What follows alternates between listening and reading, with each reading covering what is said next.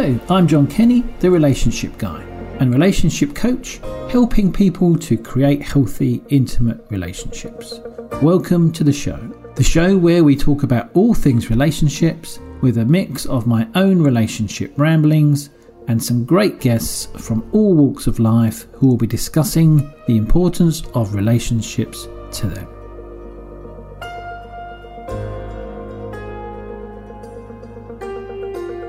Hello, so my guest today is a seasoned psychotherapist and EFT practitioner. She works uh, using the powerful tool called EFT tapping to have women clear all blocks to successful dating and open up to the excitement of falling in love again. Her recently published book, Find Love Again Learn to Date Like a Goddess, is a guide to igniting your inner goddess and finding the man of your dreams. Welcome all the way from Chicago, Allison Jayne Ewing. Thanks. Thanks for having me. I'm excited to be here. Thank you for appearing on the show today. It's been absolute pleasure having you. That was a very brief introduction to yourself, what you do, how you help. So if you could just tell the listeners a bit more about yourself. Thank you. Yeah, sure. So I actually found myself a divorcee in my midlife. In my at 42, I got divorced. Mm-hmm. And you know, as I think probably any divorced person would say, wasn't what I expected, wasn't the path I thought I would find myself on in yeah. life. Yeah. And uh, so I had been a therapist, a psychotherapist for about almost 20 years at that point. And I knew a lot about individuals' psychology and how to help individuals. I worked with victims of trauma. But what I realized is I really didn't know much about relational psychology and relate in the psychology of relationships. Mm-hmm. And so sort of my nature as a, you know, morbidly curious person, I suppose, you know, always wanting to learn new things. I decided, all right, I got to take a deep dive into learning everything I can about relationship psychology because how did I fail at this thing that I didn't expect myself to fail at? Yeah. Yeah. So I really did. I started doing just a lot of reading, a lot of research, you know, all my continuing education for my social work license I was getting um, based on relationship uh, courses and things like that. Okay. And yeah, so I started learning a lot. And then meanwhile, while I was doing that sort of intellectual dive, of course, I was a dating person and I mm. was um and I also began to kind of gather around me a group of single women sort of serendipitously. They jokingly call me the divorce whisperer. In my but Allison, you always have some crying divorced woman in your backyard. so I just, I don't know. I guess people just started referring their, they heard their friend was going through a divorce. They were like, talk to allison So, mm. yeah. So while I was doing sort of my own, you know, discovery work, yeah. I was also gathering this group of women that I sort of jokingly now call my goddess posse, but that we all were going through a lot of the similar things together. Yeah. Right. And as you know, women, we like to share stories and that's how we connect. And mm-hmm. so I was gathering all of their stories along with all of my stories. And at some point, it occurred to me, you know, I should really put this into a book because I knew I had the unique perspective and knowledge as a therapist. Mm-hmm and I had all this, you know, real life story, which comes out in my book. I tell a lot of personal stories in my book. Right. And then what was really what I feel like makes the book magical is I have that this very like unique third ingredient of EFT tapping. And my whole theory behind dating and and what is the basis of the book is that basically you can magnetize to you anything you want in life as long as you clear what's blocking you from not drawing it in. Right. And I know you have the same philosophy in that way. And so I I put every chapter I put a tapping script at the end which is can kind of walk the reader through how to apply EFT tapping to the various fear subconscious blocks, the common ones that most single midlife women are dealing with and struggling with. And when you tap on these things, it can clear out the fear to such an extent that you don't even feel it anymore. And then you actually start a showing up differently because you show up more confident, more happy, excited, mm-hmm. and B start seeing things differently because of our how our neurobiology works. So okay. when you start to really clear these blocks, mm. that's when everything can start to shift and change. And it doesn't matter. You don't have to change your pictures on your dating profile if you do the. and it's really i mean and i i sort of tell that jokingly but it's actually true. I've had hmm. multiple clients now who have seen once they start doing the internal work they go from having like nobody chatting them online to blowing up and they didn't change a thing about their actual profile. Yeah because it's not the picture that people are attracted to it's that energy. Exactly. And they have cleared those blocks. Could you tell the listeners a bit more about eft because emotional freedom technique, right? Yes, exactly. Um, for people that haven't heard of it, don't know what it is, could you just tell us a bit about it? Sure. So EFT is also known as just tapping because what it is is you are tapping on your own acupressure points while you're processing some emotionally heavy material. Mm-hmm. There's nine points we teach it that you tap it in the same order. The order isn't actually all that important, but when you learn it in this one order, then it just gets into muscle memory faster and you can access it faster. Right. So, what it does is when you stimulate these particular acupressure points, it sends a calming signal to the fight or flight part of your brain, mm-hmm. to your amygdala, and it appears to shut it off. And we have lots of data now. Actually, there's um, someone out of Australia, Peta, Dr. Peta Stapleton, who has some amazing data on EFT. And we're understanding more and more what it's doing at a biological level. It's putting people very quickly into an alpha brainwave state, which is sort of that relaxed state you get in at meditation or um, right before you fall asleep at night. It puts it lowers people's cortisol level very quickly, which is our stress hormone for yeah. those who don't know that. Um, it is actually being shown to impact genes to turn on and off certain genes sort of you know turning on the good ones turning off the bad ones for an oversimplification explanation uh, immunoglobulins are going way up so it's actually improving your immune system to mm. tap so i always like to explain all of this stuff because a lot of people can get hung up on the i don't know if i'm doing it right when they're first learning. Mm-hmm. And so I always want to tell people if you're simply just tapping on these points, you're doing something right. You're very much doing something right for your body right. biologically. And then when you learn sort of more the nuances of the of the technique, what you realize is the words that we say is the way we try to access the feeling that you want to clear and get rid of. And it seems that when you tap on an intense emotion, I always um, use the analogy of pouring like fire or pouring water onto a fire of an emotion. That's what it almost seems to do. It really can just put out the feeling that you're having very quickly. It's, mm-hmm. amazing. I mean, it blows my mind like on a daily basis. Yeah, for sure.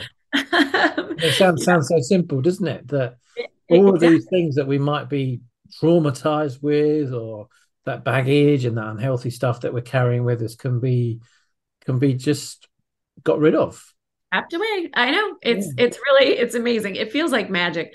And and and it's not because we have all this great data behind it now, but what is really remarkable is when you clear some of these um, fears, you're sort of almost like collapsing a neural pathway, and then you can open up a new neural pathway. And so, taking trauma, for instance, if you mm. tap on a traumatic memory, what happens is is it moves it from the sort of fight or flight part of your brain to mm-hmm. your frontal lobe. So you don't forget it. So people always say well you know i don't know. Am i going to forget? Let's say you you want to tap on your grief of a lost spouse mm-hmm. so that you can move on. A lot of people are reticent to do that because they feel like oh i i don't want to not remember them. Yeah. well with tapping i just want to be super clear you will remember them.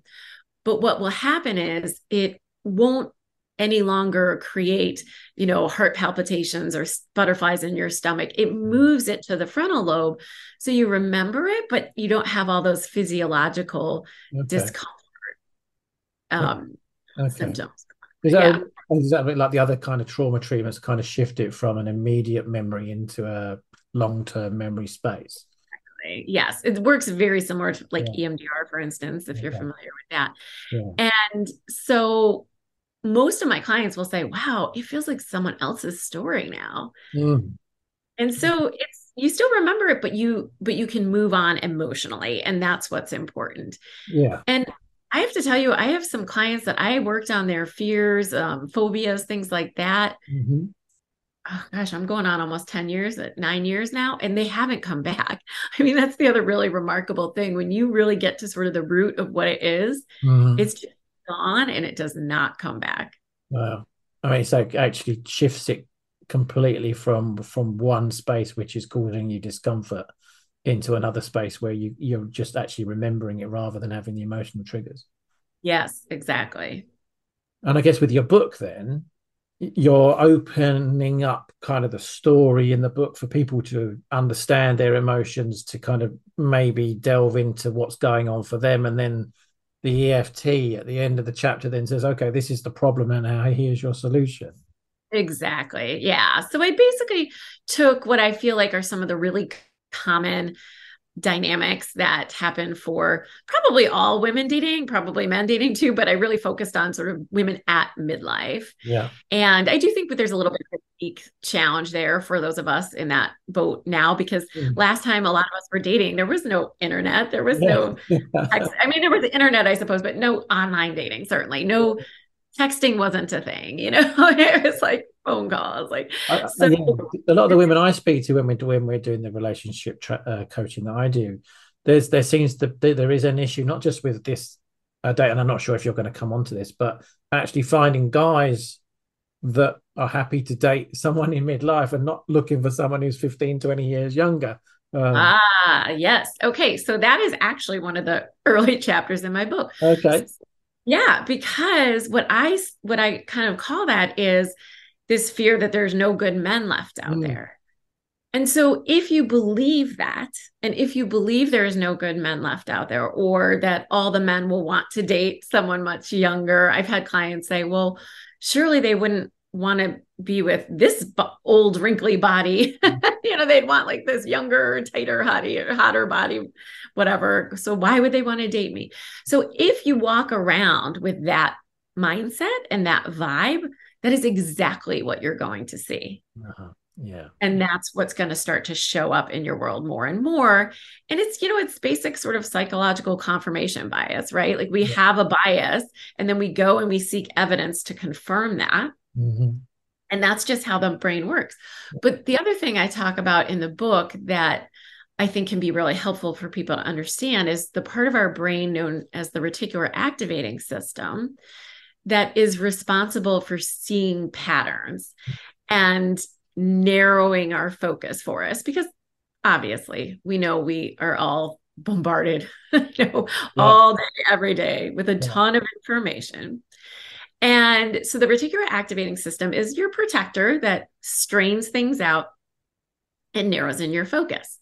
And so, just to help people understand, if you decide you're going to buy a car, and let's say you decide I'm going to buy a Jeep, and now suddenly you see Jeeps everywhere, right? I think most people can relate to an analogy like that. And you think to yourself, were those Jeeps always there before?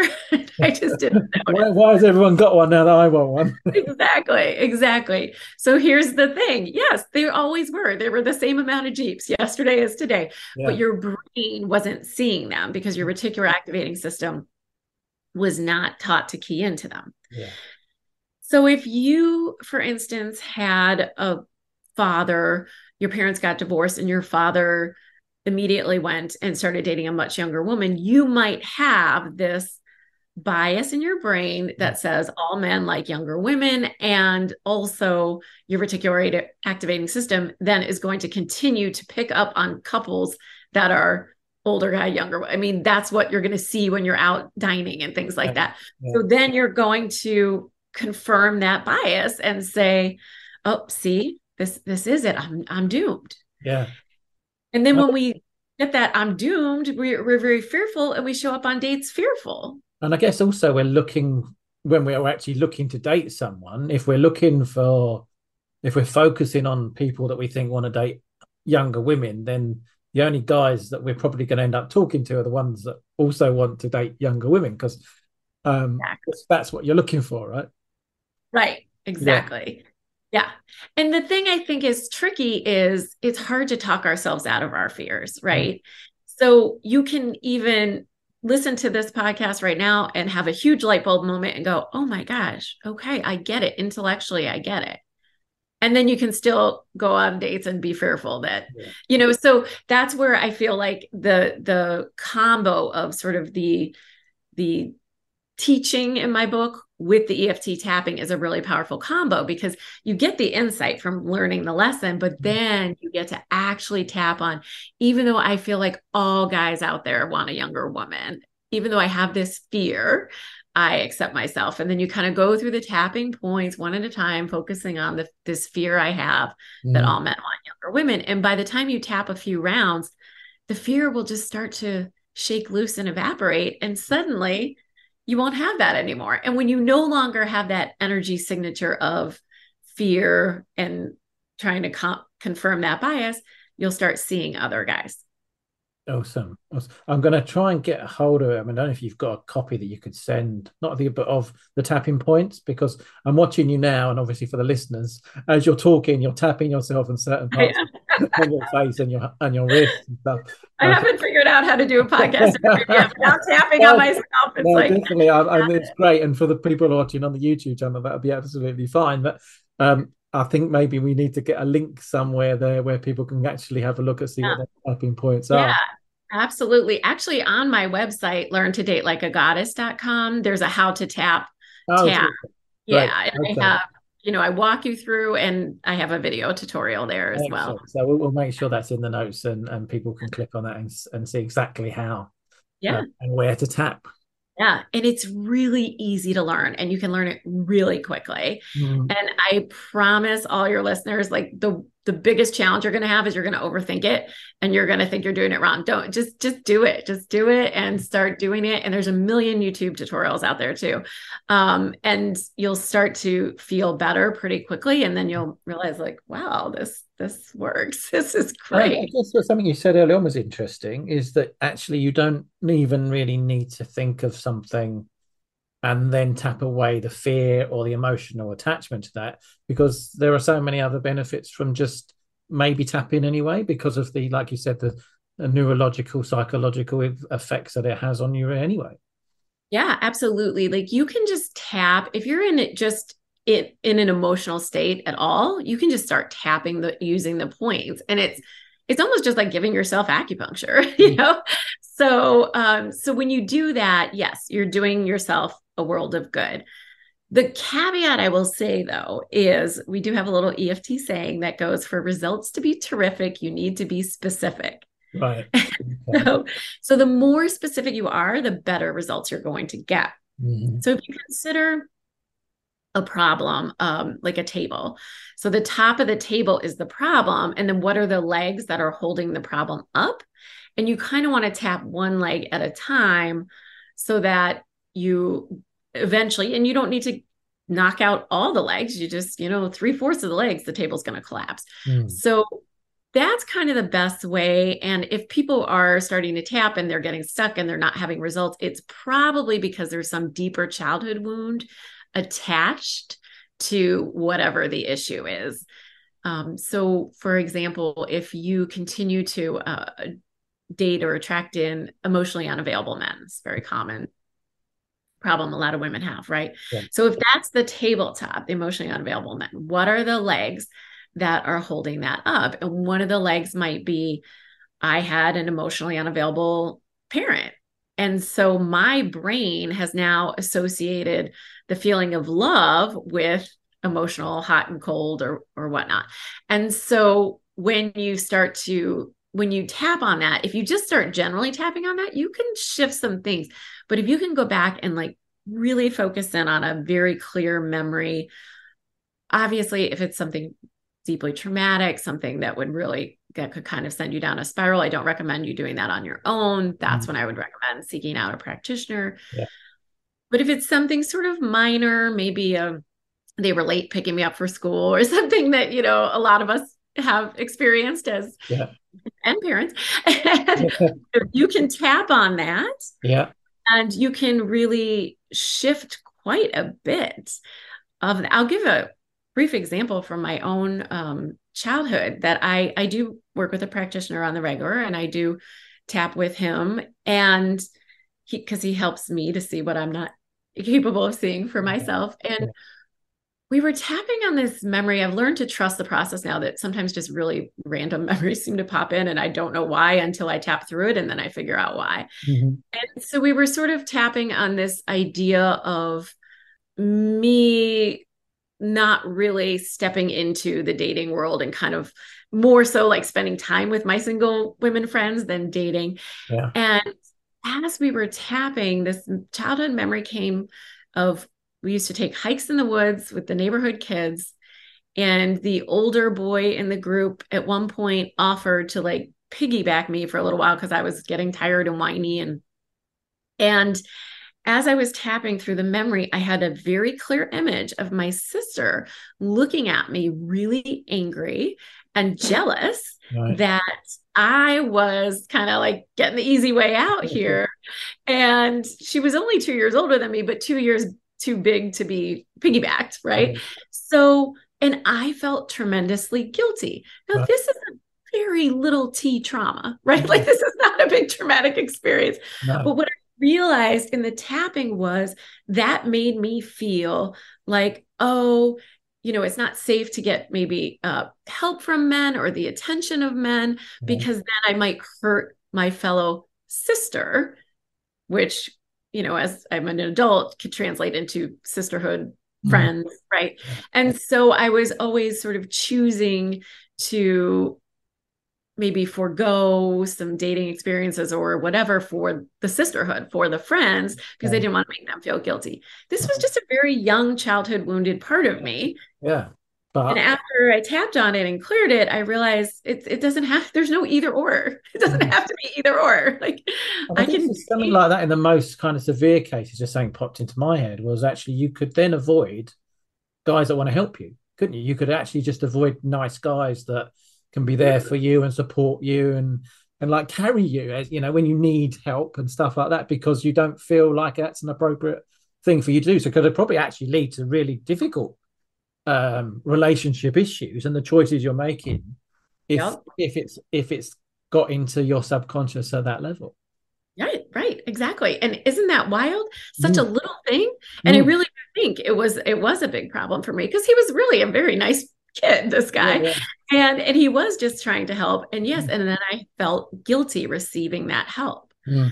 So I did I definitely felt guilty receiving um help or, you know, sort of hero treatment if you will mm. you know and and that was definitely a pattern that showed up for me later mm. in life okay all from this very minor yeah, again shows how impactful that was you, you know, i'm sure my sister terrible if she did. It was. It was. I mean, the one thing I will say is I don't exactly remember how old it was, but I'm going to guess like kindergartenish. And uh, Bruce Lipton talks about um, the fact that for the first about six to seven years of our lives, we operate in a theta brainwave state. Mm-hmm. And for those who don't know, sort of beta is our awake, alert state, alpha is our relaxed and theta is that dreamlike woozy uh, state that you're when you're sort of half asleep half awake and then delta is asleep right so theta is this highly suggestible state it is also the hypnotic state mm-hmm.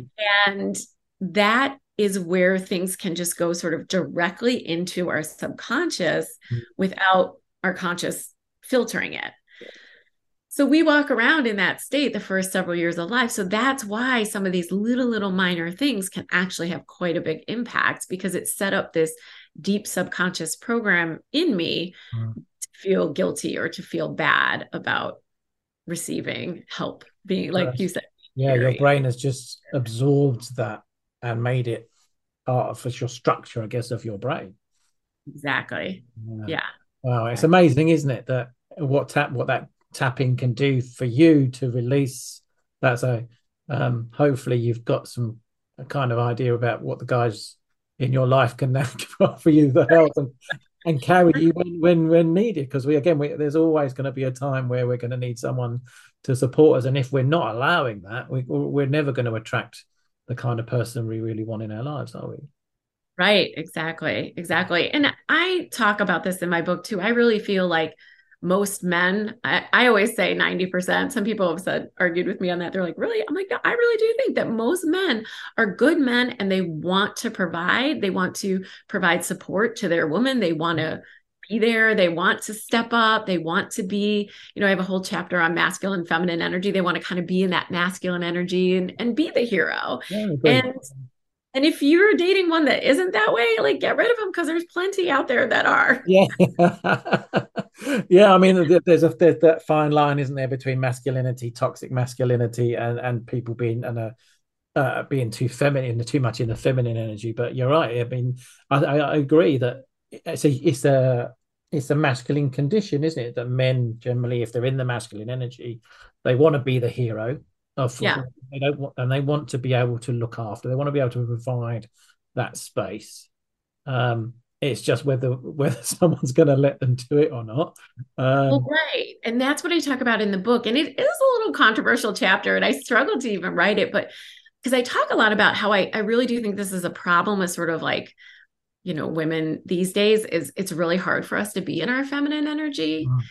and we're just not in it very often and we're not used to it and it feels scary to give up control right? And so but i do think it can be really detrimental in your most intimate romantic relationship because you know we have to be in our masculine energy as women a lot.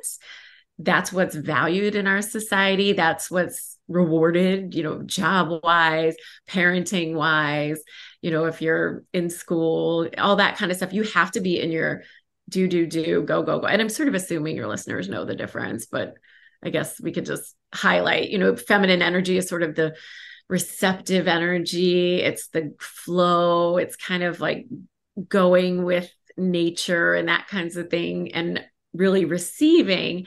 And it's a little more quiet like yin kind of energy. And then the masculine energy is the producing building um providing, mm. go, go, go, kind of yang kind of energy. And so, what I talk about in the book is that I really do think women have to learn to get more comfortable again with being in their feminine energy in their heterosexual relationship. And I think that when I have spoken about this to women, I get some very intense reactions but it's been interesting because a lot of them start out by saying like you know whoa whoa whoa wait a minute. Like what do you no this mm. sounds very anti-feminist. And i'm like yeah. listen i am i'm a feminist. You know i i'm a women's studies minor. This is not anti-feminist. What this is is there is a time and a place for you to be able to receive. Mm. and i think women have gotten so accustomed to just doing it all and having all the juggling all the balls, you know, having all the balls in the air and just go, go, go, because they have to be that way for work and parenting and all that. Mm. And then when you continue to do it in your relationship, what happens is, is you can kind of box your man out. You know, he feels like he has no space. I had a, a client who said, her ex-husband said to her, I just felt over time like you didn't need me at all. Like there was no room for me. Cause she just kind of was like, I got it, I got it, I got it yeah, right? Yeah, yeah, and I felt like she had to, I guess, and she should do do it that way, and that's the way she'd learn how to do things. And and again, unfortunately, I that's that's what happens with. I mean, I was um I was talking to someone a little while ago, and we were talking about the biology of the human species, and and that actually we evolved as a species with the, the female, and again, this is getting stereotyping now, but we grew up with the female doing the nurturing, looking after, and being in that more feminine energy uh, and the, the the male the species was the one that was in the masculine energy. So biologically we've been programmed to kind of be more comfortable in those spaces anyway. But obviously like I say in modern society there needs to be a balance of that. But we need to know that it's okay to be looked after and also to to actually do the looking after and maybe take control. But we don't have to do it all the time that's exactly it. That's exactly it. Because yes, men are going to be in their feminine energy sometimes in your relationship, of course, and that's good too. And but what I think has happened is there's just been sort of an overcorrection, if you will, mm. of women just being way too much in their masculine. And I think that when you really sort of drill down, or when I have with my clients kind of drill down on this issue, what what comes up is they're really just scared and it's about giving up control. And they're just afraid to give up that control.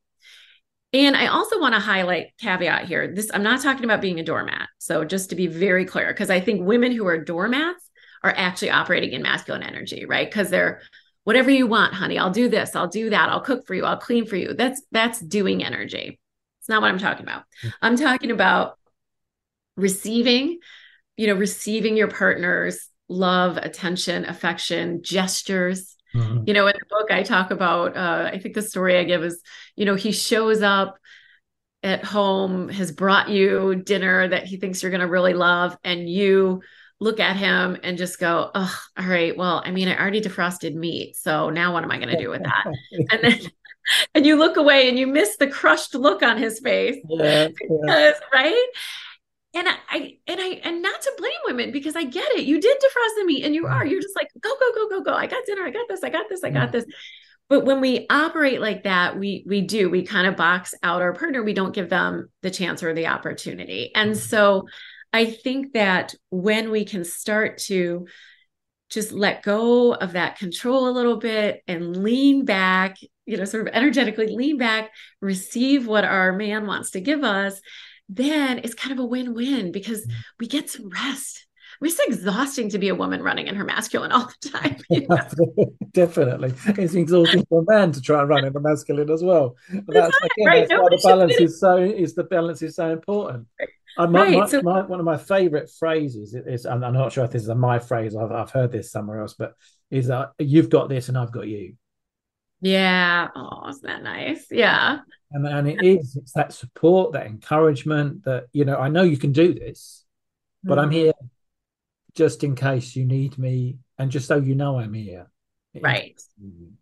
exactly and i will be honest i think a big part of why a lot of women are afraid to let go of that control and see what happens you know see if their man can step up and actually support them is because they're deep deep down afraid they won't yeah, I think that, right. Yeah, that's an issue, isn't it? It's that trust that actually is, has this person really got me, uh, and I think that's a, a thing in the relationships that is missing a lot nowadays. Is that I don't think people are sure that the person that, that they're having their relationship would have them if if if the shit really did hit the fan type of thing.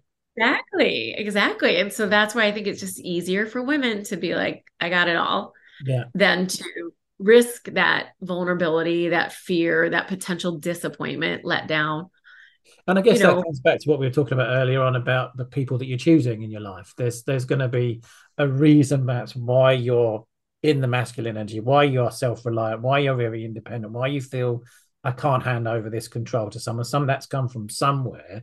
And then again, then what we're doing probably is focusing on and attracting people that then show us that that's true, that I actually I can't rely on them. I need to be completely in control of this. I need to be the person that's on top of everything because that person just won't follow through if if if I needed them to.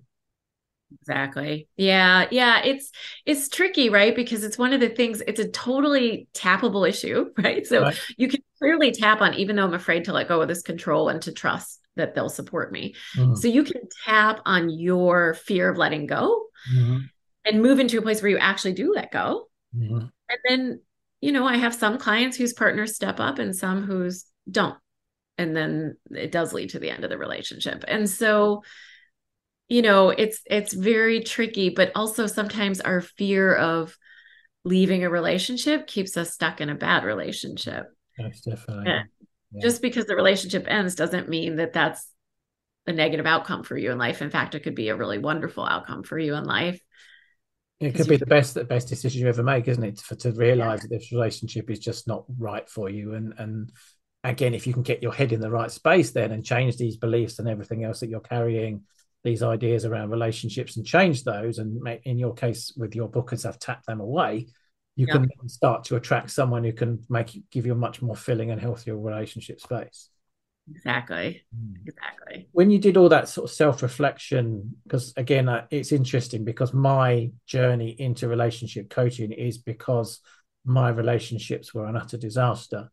Uh, and it came to a point where I thought, actually, the common denominator into all of these difficult relationships is me. What is it about me that's creating these disastrous type relationships, right? Um, so when when you started to look at that, what what kind of did you what sort of self discoveries did you have? Well, I I think that what you just said there is the number one most important thing for every human on this earth, not just about relationships. It's like the co- common denominator is always you. Mm-hmm. No matter what it is that's not working in your life. Yeah. comes back to you. So one of the things I really realized was that there's so many things that are sort of just our natural state that I wasn't letting come up and just be. So, what I mean by that gratitude. Gratitude's a natural state. But if you have bitterness or resentment or these other things in the way, you can write three things you're grateful for all day long, every day. And it's not going to shift if you're mm-hmm. feeling these other yucky things that are blocking that natural state. Yeah. You know, love is another one. I mean, our natural state is love. But if we are afraid of being let down, afraid of being hurt, afraid of being abandoned, you know, so on and so forth, then we're always going to kind of be at a little bit of a arm's length mm. in our relationships. And that's what that was the really big key for me that I realized was that I would go into relationships, but very much at an arm's length and not super vulnerable and not super open. Okay always being afraid of being let down, disappointed, abandoned. And then, of course, I was always let down, disappointed, yeah. or abandoned. Right? sounds, like, that sounds exactly like my story. right. It's it's the self fulfilling prophecy. It's yeah. the yeah. you know what what you believe is what shows up in your life. And so when you have these big fears, you you keep creating the pattern that again confirmation bias that show you yes this is what happens. I always get let down in relationships. And so you know the really scary difficult work is starting to a accept that and b work on letting go of it and clearing out those old subconscious programs so that you can be open hearted and the more open hearted you are the more open hearted of a partner you'll attract in. And it's just you know we we attract in what we are right? That's yeah, yeah, completely completely. Like you said if unless i'm willing to give of myself then how could i be in a relationship where i with someone who's going to give to me right. in, in that way? Yeah, exactly. I will say though, one thing that I struggled with a lot, and I do write about this in the book, is this concept that when I was doing all my research and everything, I kept hearing, well, you just have to love yourself and then you'll attract in someone you love. I'm so frustrated because I'm like, I think I love myself. I don't know what's wrong, you know. and and I I feel like there's a little bit of a falsehood put out there that you have to be in this like state of perfect self-love before you can you know find love for yourself and i i just debunk that completely because i think that a i think some of your deepest healing happens in your most intimate romantic relationship mm-hmm. so as long as you when you go into the relationship you know okay this person is providing a mirror for me to reflect back to me my deepest wounds and triggers mm-hmm. and so when they trigger me instead of saying you're doing this i need to stop and say oh interesting. I'm being triggered right now. What is this bringing up in me? Mm. If you can do that in relationships, I mean, you're going to be golden. Like that is. And I think if you're open to that self exploration, then hopefully in the relationship that you're going to be able to choose, you can explore that with them too, right? Because they're going to want to know when you're triggered, how you're triggered, why you're triggered, and how they could maybe, if they care about you enough, how they can help you with those triggers. Absolutely. And if you're doing it and they're seeing like, wow, this is cool, a lot of times they're going to do it too. yeah. you know, yeah. or maybe you've you've just attracted in someone who all you know is already interested yeah. in that kind of thing and self awareness. So. But at the same time, like I deeply remember seeing Louise Hay, who is sort of the, you know, I would say one of the founders of the self help movement in the 70s. Mm-hmm. And she was 79 years old and she learned tapping for the first time. And I saw her in an interview and she was like, Oh, this is so great. This is going to help me clear so many of my issues. And I was a little crushed because I thought, Oh my God, Louise Hay, who's probably done more work on herself than any still has issues yeah. at 79. we are all yeah, that's kind of shocking, really. But it just goes yeah. to show, doesn't it? We're all constant work working on ourselves.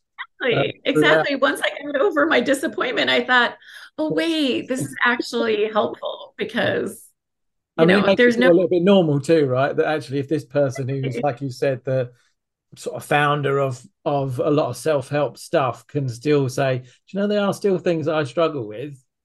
Absolutely. It makes you think, you know what, that's okay because there's the thing I think with with some of the people I speak to, especially, is well, now I've had some coaching with you. Why why am I not completely fixed? Why am I not? Why do I still have these problems? And I'm like, I've been doing this for, you know, 2004. I started my training, and I'm still things trigger me all the time, and I'm just like, it's just being aware of, like you said, aware of your triggers, understanding what's going on, how where it's coming from, and addressing it. Whether that's addressing it with you or addressing it with the person that's that's triggering you or the situation that's triggering you, but being able to work your way through it rather than allow it to keep the same kind of cycle of problems continuing.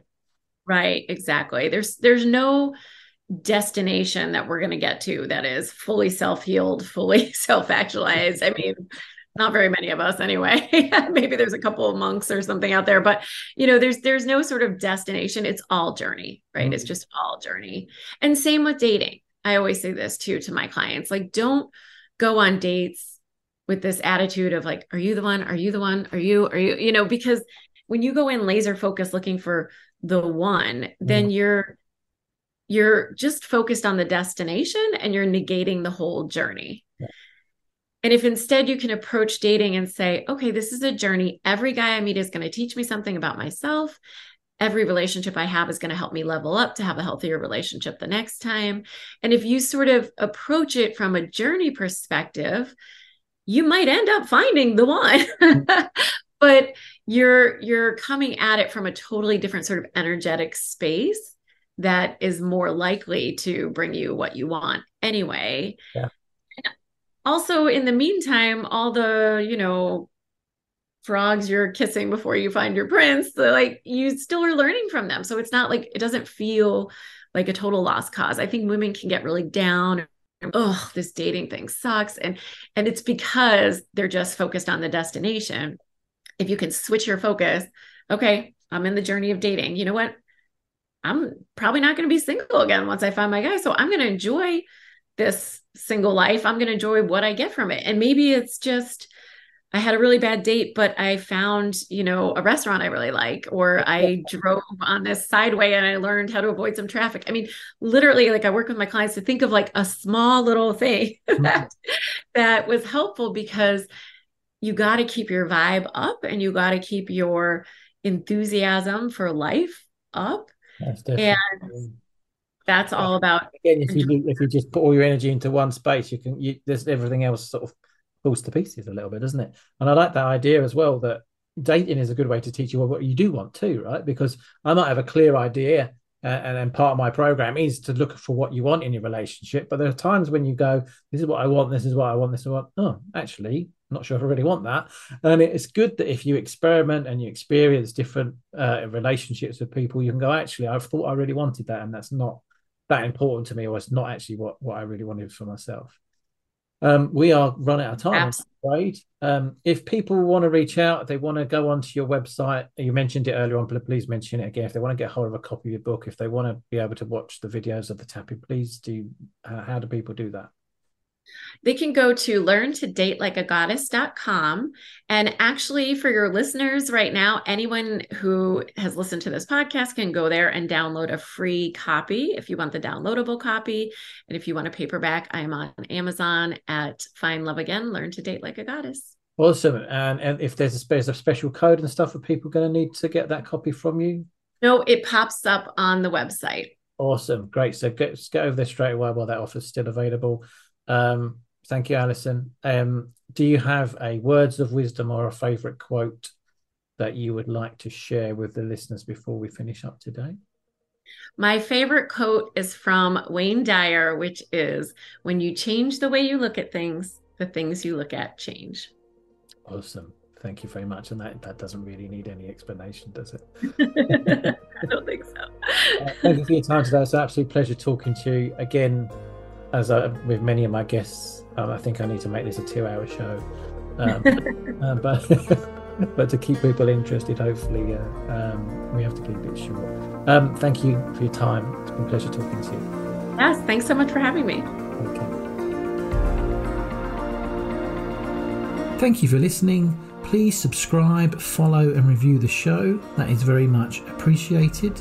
And please do reach out if you would like to know more about how you can create healthy, intimate relationships in your life.